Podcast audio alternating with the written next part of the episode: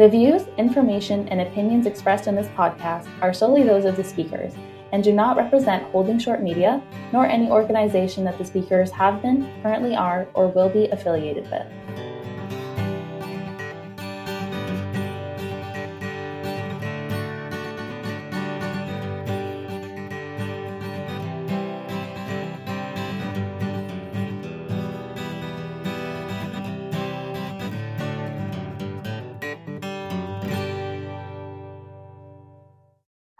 Welcome to the Holding Short podcast. I'm your host, Laura Matheson. Today we are joined by Ashwin Sagar. Growing up in the Middle East, Ashwin Sagar lived near some of the biggest and busiest airports in the world. From a young age, he would go plane spotting and made sure to visit the flight deck every time he traveled. For 21 years, the dream of flying remained just that a dream. He moved to Canada to pursue a business degree, and in his final year of university, truly started to consider a career in aviation. From then on, there was no stopping him. Ashwin enrolled in the Brampton Flight Center's Professional Pilot Diploma program, becoming a flight instructor after completing his training. After this, he moved to Northern Canada to work for Perimeter Aviation as a first officer on the Metroliner 3 and later the Dash 8. At the age of 25, Ashwin landed his dream job of flying the Boeing 757 and 767 for Cargojet. I truly could not be more excited to have him join me today. Welcome, Ashwin. Thank you so much. I'm thrilled to be here. Thank you so much for making the time for us. And all that to say, how did you get your start in aviation? Well, I've always been around airplanes. Like I was born and raised in Dubai. So I lived like 15 minutes away from the airport and I would see planes go out in and out of Dubai International. And these are big, heavy airplanes for the most part. And there used to be a park right next to the airport. Uh, we would always go for these family picnics. And uh, it's just perfect spot for plane spotting watching these airplanes take off, land. So I was always fascinated by them, and I every time we'd go on vacation, I would back in those days you could just walk into flight deck and say hi to the pilots and just see how things are happening, even though you, you were like up in the air. So yeah, I, I was always fascinated. Fast forward to grade 10. So how it worked in my school was after grade 10, you get to choose like the the kind of courses that you wanted to take and the career paths you want to take. Um, so at that point, I go up to this career counselor in my school and I'm like, hey, I'm considering being a, a pilot. And she's like, oh yeah, this it's an amazing uh, career path, but for that you need to take like physics, chemistry, math, like all of these like sciences courses. And I know there's a little bit of that in aviation, but it was just so much. Anyways, I, I end up like I didn't really do much of my own research and Go take all of these courses and I didn't enjoy them at all. Like they just, it just wasn't me. Um, and eventually I just said, you know what, I just can't do this anymore. So I ended up dropping those courses and moving into business. And I enjoyed that. Like I, I love everything that we were doing in school. And eventually I graduated high school and moved to Canada. And I was doing a business marketing entrepreneurship degree there um, and it wasn't I, I was loving it but it wasn't until like my final year of university um, i just stumbled upon this this article which is talking about how people get their private pilot's license. And once they get their private pilot's license they just go flying for fun. I had no idea this existed. All i knew was um, you just get all your licenses get go through all this training and you go fly these heavy jets. That's all i knew about aviation because that's just how it was in the Middle East. So I'm like, oh, that's pretty interesting. Like, I would kind of enjoy doing that. So I'm like looking it up, doing some more research, some like a little bit more research, and and then I'm like, oh no, this is silly. I don't think I can do this. Anyways, so I let it go. I let it go for a couple weeks, uh, and I come back to it again. I'm like thinking about it. I'm like, man, this would be a lot of fun. So I called my dad. And I'm like, listen, like I'm kind of thinking about doing this. Like, maybe I'll just become a private pilot and just do it for fun and have this whole like business career that you know I'm already on. I've been doing this for like six years, two years of high school, and then moving to Canada to do a business degree. So, at that point, he's like, "Oh, that's actually a pretty cool, good idea." But why don't you consider being an airline pilot? Like, I, I don't know. I don't. I don't think I can do something like that. And uh, he's like, oh, don't just you know, think about it. Just you have time. Like you're still in university, your final year. Like just think about it. Sure, okay. turns out there's a school like 10 minutes away from my parents' house in Brampton. By then they had moved to Canada as well. So um like 10 minutes away. So I'm like, okay, all right, like did more research. I'm like, let's we'll go. Once I go like my winter break, I go back home. And uh we end up going to this school. And just my luck, that day it's a low IFR day and Brampton for anyone that's listing, it's it's a busy, busy airport. Like if it's a good flying day, you can't even you can't even talk to anyone because everyone's just running around, you know, just doing their thing. So it's a low IFR day. I show up there. There's like two instructors and uh, the program coordinator there. So I end up talking to this instructor who like explains everything to me. A whole hour, hour and a half, we're just sitting down and I'm asking all these questions. And he had the time. So just like, yeah, let's let's sit down and we'll talk about it. And eventually I also met up with the program coordinator and she's like, yeah, like, why don't you take an intro flight? I didn't even know that existed, but yeah, like take an intro flight, get a feel for it. I'm like, wait, I get to fly? She's like, yeah, you go with an instructor. So I book it. We go up in it's it's winter break, so it's January. It's cold, uh, negative twenty day. I show up for this intro flight, and I loved every single second of it. It was amazing. Um, so I come back, I come back down, and I'm like, listen, I think this is what I want to do. So I look it up, and Brampton has a professional pilot diploma program, like one year or a year and a half, depending on which path you want to take. And yeah, I finished university and jumped right into it. So that's how I did it. And never looked back. Nope, not at all loved every single second of it. It's just been an amazing career. I think you touched on an excellent point, though, which is oftentimes you and I, not coming from aviation backgrounds or families, you ask someone who, uh, especially if they're a college counselor or just even a student counselor, and you sort of speak to them to get a sense of what it would be like to get into aviation. And not that they're not informed, but I feel like there's a very large disconnect between the courses and programs you need to take to become a pilot versus what you are sort of told maybe at the high school and maybe early college level is required. And there's this huge disconnect that it's going to be very heavy physics very heavy math. And as you said there is that in aviation at all levels but it's not necessarily the sort of aerospace engineering prep that i think often college counselors may think that you actually need in order just to you know start flying a 172 around. That's that's yeah you're absolutely right. And the thing is I, I, believe in in india if you're trying to become an airline pilot they expect you to take these courses. So since my school schooling was in it was an indian school but in dubai um, i think she was in the right place to tell me hey you need to take all these courses. Um, but it just it just doesn't work anywhere else in the world. So um, it's i think it's better to like just meet an actual pilot and talk to them and say, hey, listen, I'm trying to do this. How do I do it? And since they've been in the business, been doing it for a while, you would get better information. And that not not only just being a pilot, but any career, just go and talk to the person who's doing it, um, and you'll get a much better answer than someone who's not even doing it at all.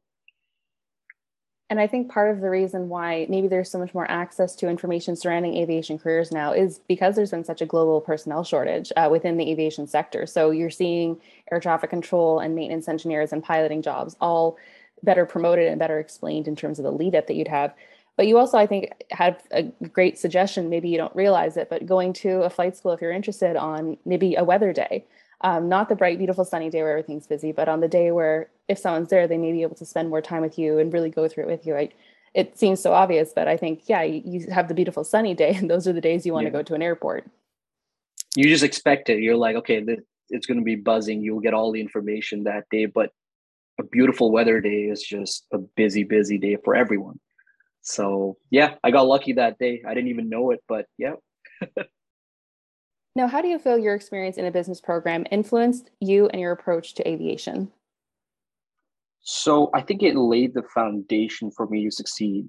Um, the degree itself may not seem like it was really beneficial at first, but the whole process of going to university um, kind of helped me because I was learning how to manage my own time and uh, learning to network. All these like little things that in high school I wouldn't I wouldn't do. I I didn't even believe in networking.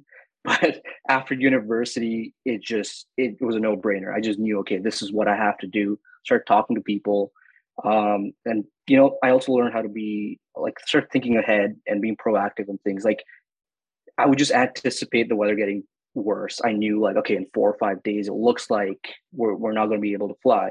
So I would end up doing like a couple extra flights a day just so I was ahead. I was still, you know, not missing missing out on the flying. Um, but I just think it, yeah, it. I would call up even my like the dispatch uh, at, at my flight school because I was just proactive. I just keep calling them and asking like, "Hey, is there is there a plane available?" And they just got sick and tired of my voice at one point, and I know that. but they were nice enough to say, "Oh yeah, someone canceled. Can you show up?" Yep, ten minutes, I'll be there. So I, I learned to look at the bigger picture, just get an idea, sense sense of okay, what's going on and how I should approach things. Um, and I don't only like if I look at an airline, I just don't look at it as uh, just from the pilot's perspective. I also look at it as a business perspective mm-hmm. and see, okay, long term, is this something that I see myself doing, or something, or being part of this airline? Is this something I want to do long term? So, mm-hmm. I guess yeah, you'd have maybe more, literally more of a head for business and not just sort of choosing a company based on what jobs are available or bases, what type of aircraft they fly, but potentially the viability of the company itself or sort of like the long term investment in being part of that company. Exactly, and it, it, pays off to you know grow with the company. So I always look at all of that before I'm before mm-hmm. I would even apply or uh, make a decision. So so from the time you started flight training to the time that you were instructing that was a period of 12 months what is it like to do flight training in such a condensed time frame? And how do you think that's maybe influenced the way you approach flying now? That's a pretty good question. Uh, I, I know that this isn't uh, really for everyone. That's it, it's such a fast paced uh, training. Um, so I soloed in July 2017. I kind of started flying a little bit, you know, self paced uh, just before the program started. And then once the program did start, I it was it was 12 months. So everything was just go go go. You just had to um there was no break honestly. Like we were we were finishing one exam, one written exam and then the next thing you know it was a flight test and then you were done that and they were just expecting you to like book your next flights. Um there were days when we were doing like three flights, four flights a day and sometimes they were cross countries. So you had to kind of do all that together along with your four hours of ground school every day. So it's fast paced. There's like actually no time to rest. Um, even my parents would be like, "Oh, you only show or come back home just to sleep," and that's actually true for that 12 months. I would just show up for eight hours, and before you know it, I was already gone. So yeah, it's it's there's there's a lot of other factors as well. Like you're not only kind of battling your the, the pace of the training, but also weather mechanical issues. You know, planes break. It's just like any other airplane. Yeah. So or lack of airplanes because there's such a busy air uh, airport. So and personal commitments. So you still have a life, right? You're doing this program, but mm-hmm. you still have to like spend some time with family or just you have just other things to do. So um yeah, it just takes a lot out of you but I'm glad that I did it. Uh, I finished everything in one year and then right away started on my instructor rating. So I believe total time from the time I soloed till I got my instructor rating was about uh, 18, 18 months in total. Yeah. I think that's amazing because my flight training experience has been the exact opposite of a condensed time frame. But yeah. what suggestion would you have for someone looking to do a condensed accelerated program like this? I feel like this program is for people that were able to, I think, or just planning to get everything done so quickly. There was no like time constraint. There, we had a lot of guys who were over 30 years of age and they were kind of, you know, just wanted to get everything done as quick as possible so they can just get into the industry and start working. Um, and things were just just hot at the time that we were we were training. Every airline was hiring, so I think the advice I would give you is just take it one step at a time. Um, it's easy to get overwhelmed with, oh, I, I have so much more to do. So, and that that's that has happened to me as well, where we were just sitting one day and we're like, I still have three more flight tests, two more written exams, and all of this to do. So, I just just broke it down in like chunks, and I just said, okay, what's my first like what's my first priority? Okay i need to get these hours done. Okay that's done. What's next? Okay written exam. Got that done. Now let's do the flight test. And just okay let's just focus on the just the next step. Once i finish that we'll focus on the next one and i think there's this combination of yeah focusing on the next step looking at it as little chunks but also really remembering to enjoy the journey because especially if it's so accelerated it can be easy to just have it go fast and be so focused on the next goal, the next thing, and forget that what you're doing is pretty, pretty cool. It is pretty cool. And for that reason, um, my, my 300 nautical mile cross country, I made sure we all had fun with it. Uh, I convinced like a bunch of other, like seven other people in my program to take this big cross country, go all the way to like Nashville, Tennessee. The initial plan was to go to Florida, but the weather was just you know Florida weather. So we decided, okay, the next best option would be Nashville, Tennessee. So to end this whole program, we were all licensed pilots at this point, commercial, IFR, everything was completed. And we just said, you know what? We have the final step, which is the 300 nautical mile. Uh, got everyone involved first, then started talking to our CFIs, program coordinator, went and spoke to um, the maintenance head of maintenance dispatch to make sure the plane was ready and you know everything was good to go. And yeah we just ended up flying and everyone did their cross like the 300 nautical mile cross country. Um and it was the best experience of my life honestly. We we were there in nashville for three days i believe and on our way back again the weather started to get worse. So we had to stop in like toledo uh, ohio and then make our way through windsor and back into brampton. Uh, we still have photos and we have a group chat that still like talks about it and we share photos once in a while of the things we were doing there. And yeah it's uh i'm glad we did that just to end everything. What was the most valuable thing you learned from your time instructing? Um the most valuable was to be patient. Everyone learns differently. Everyone's pace is different. So you have to understand like what works for one student doesn't work for the, the other. Um, and i just learned to just deal with this. And it kind of it's kind of helping me even right now because every captain i fly with is different. And you know they have different approaches to how how they want to do things even though they follow the sops but we're still there's still a little bit of differences in how they want to do it. So it's just patience. It's a lot of patience. You sit down and you know kind of talk about it and brief and yeah it's it's interesting because i i thought i didn't have patience till i till i started to flight instruct and that skill i just build it from there. Now after instructing you went north to fly the metro 3 what was that experience like so before i went up north i really wasn't sure if that's the kind of flying i wanted to do. Um, the plan was always the airlines and since the industry was so hot at that moment um, it just made sense for me to continue flight instructing and then maybe get my hours and move. Um, but you know, just kind of had a conversation with my buddy, and turns out the you know the northern operators were hiring, so I'm like, hey, why not throw in the resume? I got it. So once I was up north, I still talked to my captains about it, and I'm like, I'm so glad I did it. Uh, it was such a unique type of flying uh, something that you wouldn't see everywhere in the world. And I remember my first like scheduled passenger flying. We were 10 mile final, and the captain's like, hey, just make a traffic call, let them know we're 10 miles final. I'm like, but where's the runway? And he just started laughing. He's like, oh, just points off in the direction. He's like, it's right there like what? He's like okay just make the call. I'm like sure. So i make the, the traffic call.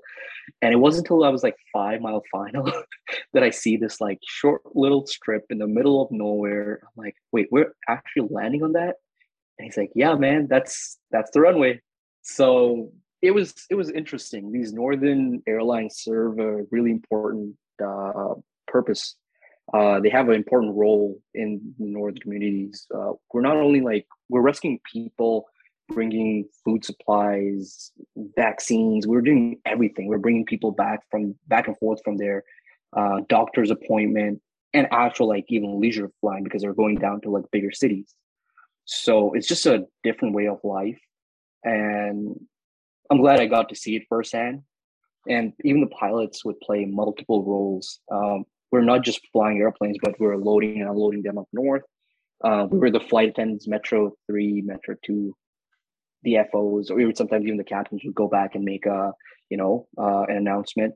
So we were we were de-icing our own airplanes. We were our own gate agents. So we just had to be self-reliant, do everything by ourselves.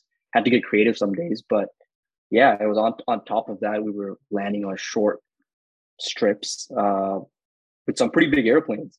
It's funny because I I heard a story where some of the American pilots didn't want to or wouldn't land on a fully paved runway shorter than 4,000 with a Metro 3.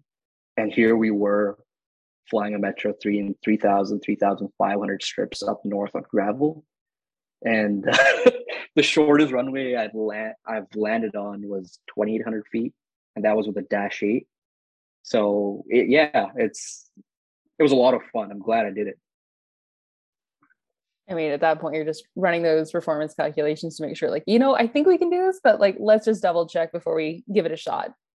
Yeah, we always had so the Dash 8, there was no problem. That plane was fantastic. So the Metro 3, Metro 2, yes, you had to run performance numbers. So, sometimes in the summer you couldn't do it, but uh, no problem in the winter for sure.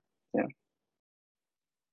Now, working in a completely different context, uh, now flying cargo, do you find that having had the experience of sort of that self not necessarily self dispatch but that self reliance of northern flying. Do you think that maybe changes your perspective of the different support roles that go into making a successful cargo flight? Absolutely. I didn't even know how many people were involved to get a flight going. Um, but yeah to be able to do all of that thing by ourselves now we're kind of spoiled because we're sitting there and there's we just show up set up our airplane and off we go. Uh, but I really appreciate these people. Uh, we, we couldn't have done it without them, obviously. These flights can't go without them. Now, currently, you work as a cargo pilot on the 757 767. How did you learn about this position, and what advice would you have for someone wanting to fly cargo? So, I found out about this company when I was in flight school. We actually had a Cargojet captain that came in, um, and she was like teaching one of our classes. Um, and that's how I kind of heard about Cargojet. Um, I didn't know much in the beginning, but then I, you know, started doing more research. I was in flight school, so I kind of wanted to see where, what, you know, the end goal would be for me.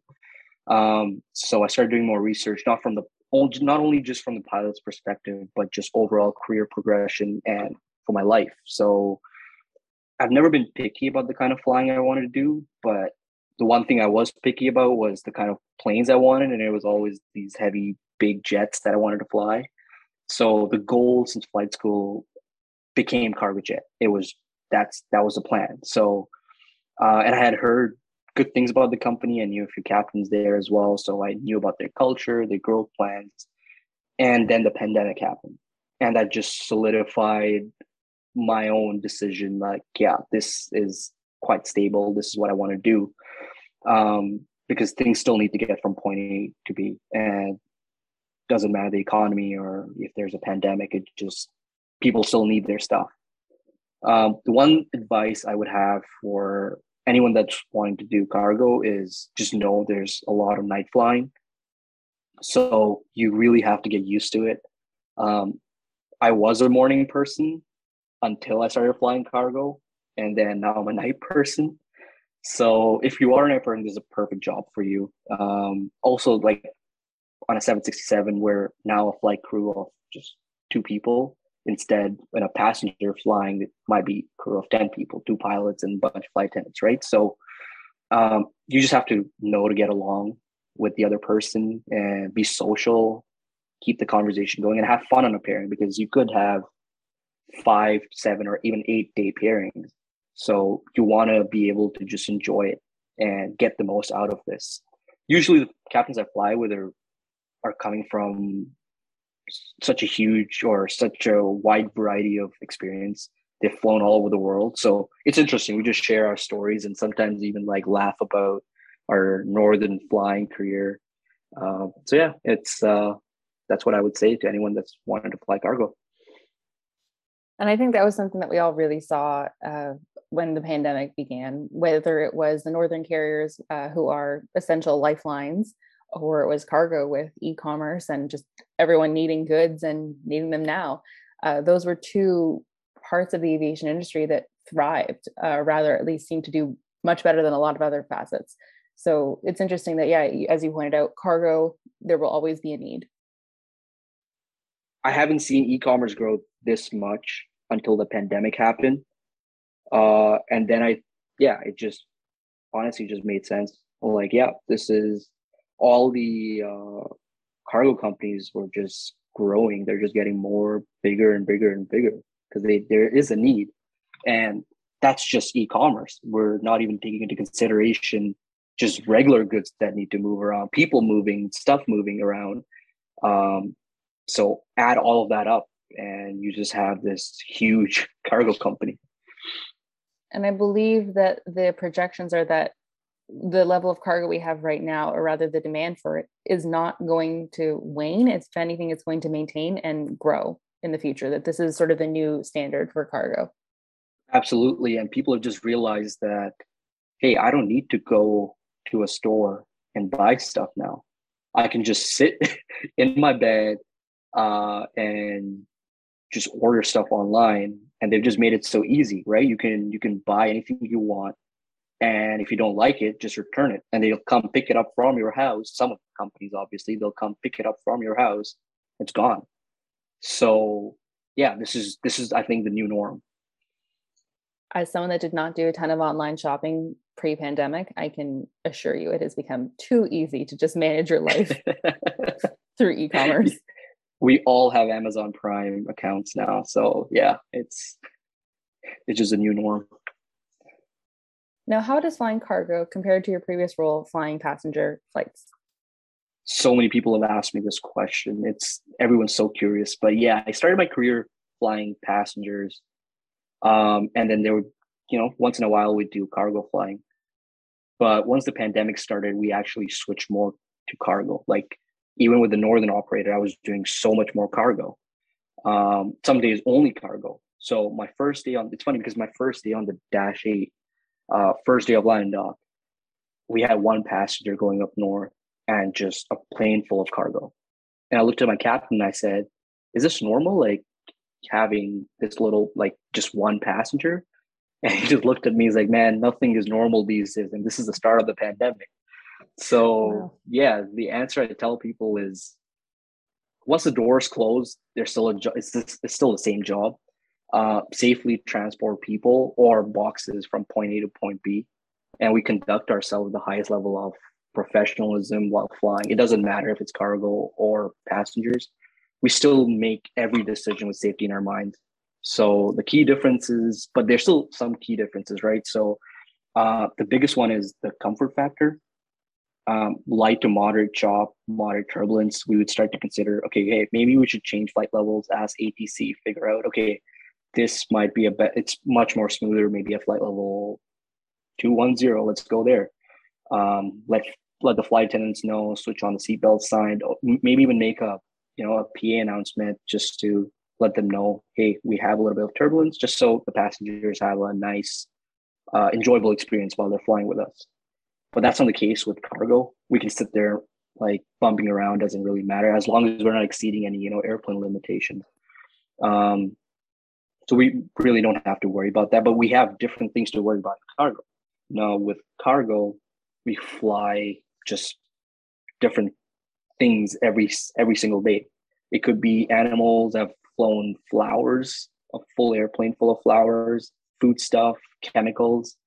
Um, so there's always a discussion about that. Just you know, what happens in a in uh, in an emergency, what are we going to do? What do we have in our airplane? Can this be uh, mm-hmm. a bigger emergency? Can this lead to something even worse? So we always have that talk before we go flying. So there's always this added level of safety. And is there, I guess sometimes I think I'm going to get it wrong, but uh, is it ValueJet? It's whoever it was the the Everglades where the items on board were not properly uh, stored, and that was it led to ultimately a, a, fire on board in the cargo hull and eventually the loss of the aircraft. And is there a discussion surrounding maybe how well the items have been secured if they're potentially more hazardous? Yes, we do. We do talk about that, but we like everyone has a role to do, and our job at that point is to fly the airplane, right? Uh, we're trusting that the way they loaded the airplane would be right, and there's people that are coming in to check and make sure that it's it's done right. Uh, but yes, we. I mean, we always talk about what's on the airplane. We get a a dangerous good document, uh, a notice to. It's called a NOTOC, so notice to the captain um, so we we know okay, this is what it is, and there's levels of ha- hazardous materials, so you know okay, how bad can this get? Mm-hmm. And I guess I mean it's very different than flying up north, where it's you having to figure it all out. Now that you are on a bigger company doing different type of flying altogether, there's that uh, that luxury of having other people to get to help you with that. Absolutely, and I mean the dangerous good document we would anyways get it even with flying up north uh, because just because on the dash 8 it was a bigger airplane so we could obviously load stuff up um, obviously no passengers it was just a cargo airplane uh, at that point but yeah the exact same rules applied even while doing that so now having flown such a variety of distinct aircraft what is it like to have such large transitions between planes it's been quite interesting i've flown two different types of turboprops and now two different types of jets so the logic between the turboprops is kind of similar. Uh, and the Jets obviously is similar as well, uh, especially the 757, 767. It's the same type rating, but we do a difference in course. And then, hey, we have two type ratings. Um, but it takes a lot of effort to forget the previous airplane. I remember we were at Boeing training, and uh, the first few days in the sim, we were making calls. Like I was calling up perimeter two three five heavy, and my sim partner was saying Qatari three four five heavy because there's just the you know a regular call sign that we were making. Uh, eventually, got you know we caught ourselves and got better. um, but yeah, you just have to know that what works on one one airplane doesn't work on the other. Uh, like I moved from a 170 Cessna 172 to a Metroliner 3, and at that time it was a huge transition for me. Um, you need a lot of control inputs to fly the Metro 3 um, and the magic number is about 500 hours on the airplane before you start to really grease your landings and make it really nice. Um, but then I moved on to the Dash 8. So it flew a little bit slower than the Metro 3, but it handled beautifully. So yeah, it was a wonderful airplane and had a really nice uh, short takeoff and landing capability. So short strips, no problem at all. And just as, as, as I was getting comfortable with the Dash 8, I moved on to the 757, 767. So again, the differences between those two airplanes is not not not a lot. The eye to wheel height is the exact same. The cockpit layout is the exact same. There's obvious differences and there's SOP calls that are a little bit different. Mm-hmm. But overall, there's a lot more similarities between the two airplanes than differences. Now, having done three major ground schools in the last four and a half years, all for completely different aircraft, what mm. advice did you have for a pilot starting out on a new aircraft? Yeah, so one suggestion I would have is, as I said, take it one step at a time. Uh, don't try to learn it all. I've tried to do that, doesn't work. Uh, don't try to like, you can try, but it does usually doesn't work. But don't try to know everything about everything. It's just too much to take in. Um, just take it one step at a time. Day one is usually, you know, company indoc introduction to what you're going to be doing. And then you go into the ground school. And this is where you kind of focus on the systems and the behind the scenes of the airplane, what's working, right? Um, that's kind of like the place where, I mean, you can always ask questions. That's the best part. Like you can always stop your instructor, say, hey, I don't understand this. Can you just explain it a little bit better? Um, once that's done, you go kind of go into like the pre-flight training and then you're into the ground-based trainers. This is where your your whole um, your focus shifts from knowing everything about the systems to now knowing your SOPs, your flows, your, and all your calls. Um, once this is done, you're usually going into um, either a full motion simulator if you're in a 705 airplane, or if you're in a 703 airplane, it's usually like a King Air or a, or a Metroliner or a Beech 1900. You're actually going flying. So this is when when all of your training till then comes together. You need to have a little bit of you know basic systems knowledge, walk around pre-flight, and then obviously the biggest one is your SOPs, checklist use. So what I like to tell people, just take it one step at a time. Every day you're learning a little bit more. Uh, you you don't need to know everything, but you need to know where to find it. That's the biggest thing. Just mm-hmm. know where to find it, and you'll be fine. Uh, and it's okay to ask questions. The captains totally understand the kind of experience you're coming from. So they're usually really patient with you. And I've flown with captains who've flown like, you know, flown the same airplane for five, six, maybe even 10 years. And they're still learning something new every day. So the learning actually never stops. Now, who is someone in aviation you admire and why? This has to be one of my biggest mentors. Uh, I kind of owe my whole aviation career to him. Uh, I met him at the time I was kind of considering the aviation career to be a pilot. Um, I called my dad up and I said, "Hey, listen, I'm kind of considering just to be a private pilot. We'll see how it goes." And when we had that talk where he was telling me, "Hey, why don't you consider being an airline pilot?" I'm like, "Okay, let me think about it." It's funny because that was on a Tuesday, and that Friday, my parents were at a family get together. My dad ended up meeting this guy, and they were just chatting, and he, he mentioned he was a pilot. And my dad said, "Well, that's that's interesting because my my my son wants to be a pilot as well." And without hesitating, he's like, "You know what? Let I want to meet him. So you know, you should come over to my house." And if you have any questions, I'm, you know, I'm free to, you can ask me any questions you have and I'll help you out. And uh, yeah, I go up to his house and we speak for more than two hours. And he's been my mentor ever since. He's been a constant motivation. He also immigrated from the Middle East, so we had something in common. And uh, he's helped answer all my stupid questions over the four or five years. And um, yeah, since day one, he was like, Ashwin, just work hard for five years and you'll fly heavy. Don't worry, you got this. He would like call me up and just to, you know, check up and say, hey, how's everything? At every new mile, any new milestone, or if I flew a new airplane, I'll call him and I'll tell him. So yeah, I admire him a lot, and he's been a huge, huge inspiration for me, absolutely. And and now I'm in a position where I can kind of do something like this to other people as well. So yeah. How lucky are you to have had someone as such a big motivator as him? Like I can't even imagine how like I can't even imagine being here without him. I can't even, you know, it's every step of the way he's just gave me the right advice every single time. And he just said, you know what, you got this, just keep going, keep going, keep going. It's all about the hours. Keep getting your hours. You'll move up, you'll get it.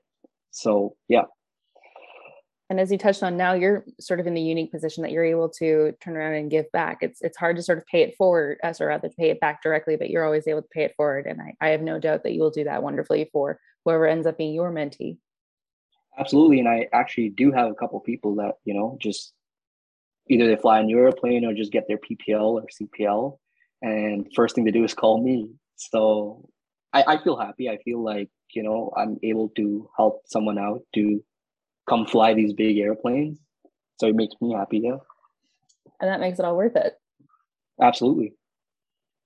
Now, I've asked for a lot of your advice throughout this episode, but that's because I value your advice and I think you have a lot of wonderful insight. But what advice would you have for someone considering a career in aviation? I would say for the first five years, go where the job takes you. You you're becoming a pilot to fly airplanes, explore the world, see new places. So you'll get you'll go a lot further much quicker if you get out of your comfort zone and go somewhere where the job takes you. Um, the benefit of doing this is you, you'll be saying yes to new opportunities. It doesn't matter. You'll just keep saying yes. And who knows, you might just find a place that you want to be long term, or you might just have a bag full of memories and say, you know what, that was fun flying. Now it's time to try something new. Um, I, I've lived in Dubai, then moved to a small little town, Quebec, for university, then moved to Brampton uh, for flight school, then moved to Sioux Lookout, Ontario for the Metroliner, then to Winnipeg, and now I'm back here uh, in Brampton to fly the seven six. So Sioux Lookout was so tiny that even people in Ontario didn't know where it was. So it was definitely scary at first, but I just got comfortable with moving around and it helped me absolutely. So I just reminded myself that it was a necessary sacrifice for the big goal, and all that paid off. Now, would you please share a favorite memory or highlight from any point in your career? Yeah, this has to be my time in Lookout for sure. It was uh, just a bunch of us moving from different parts of Canada or even the world. We actually had someone from Switzerland there uh, to work their first like northern northern pilot job. And this town has 5000 people in the summer and like 2500 in the winter. So we're all up there away from our families and you know just trying to advance our careers get our hours. And we would all start around the same time like in the morning. Most flights left around 7 to 9 in the morning. So you would see everyone from Wasaya, Ornge, Skycare, Perimeter, everyone right there. And these are all your buddies. And we would see each other at the airport, load up our our airplanes with passengers or cargo, whatever it was, and go. Sometimes number 12 for departure. So we're sitting there like, you know, just looking at each other like, what are we going to do? And uh, we would all fly off to different destinations, come back.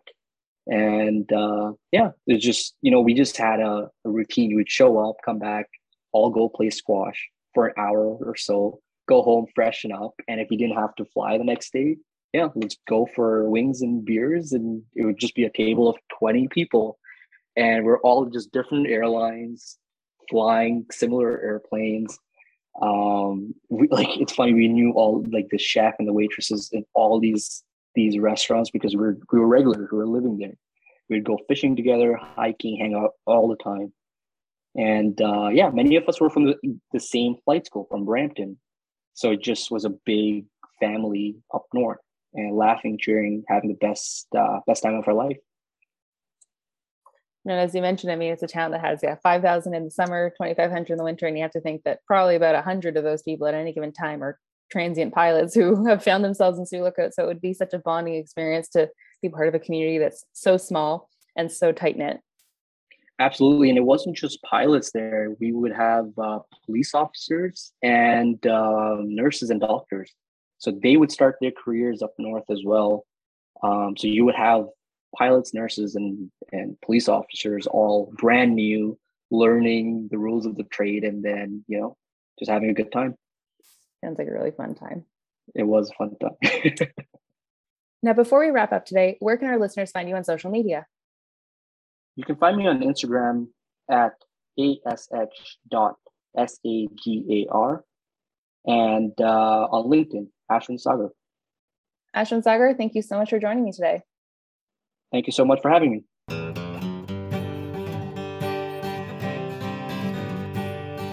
The Holding Short podcast is a production of Holding Short Media. The show is written and hosted by me, Laura Matheson, and edited and produced by Cameron Bokoff. Our music is an original composition of Riley Searle. If you would like to learn more about the show, the Holding Short podcast is on Instagram and Facebook at Holding Short Media. Please subscribe, rate, and review us.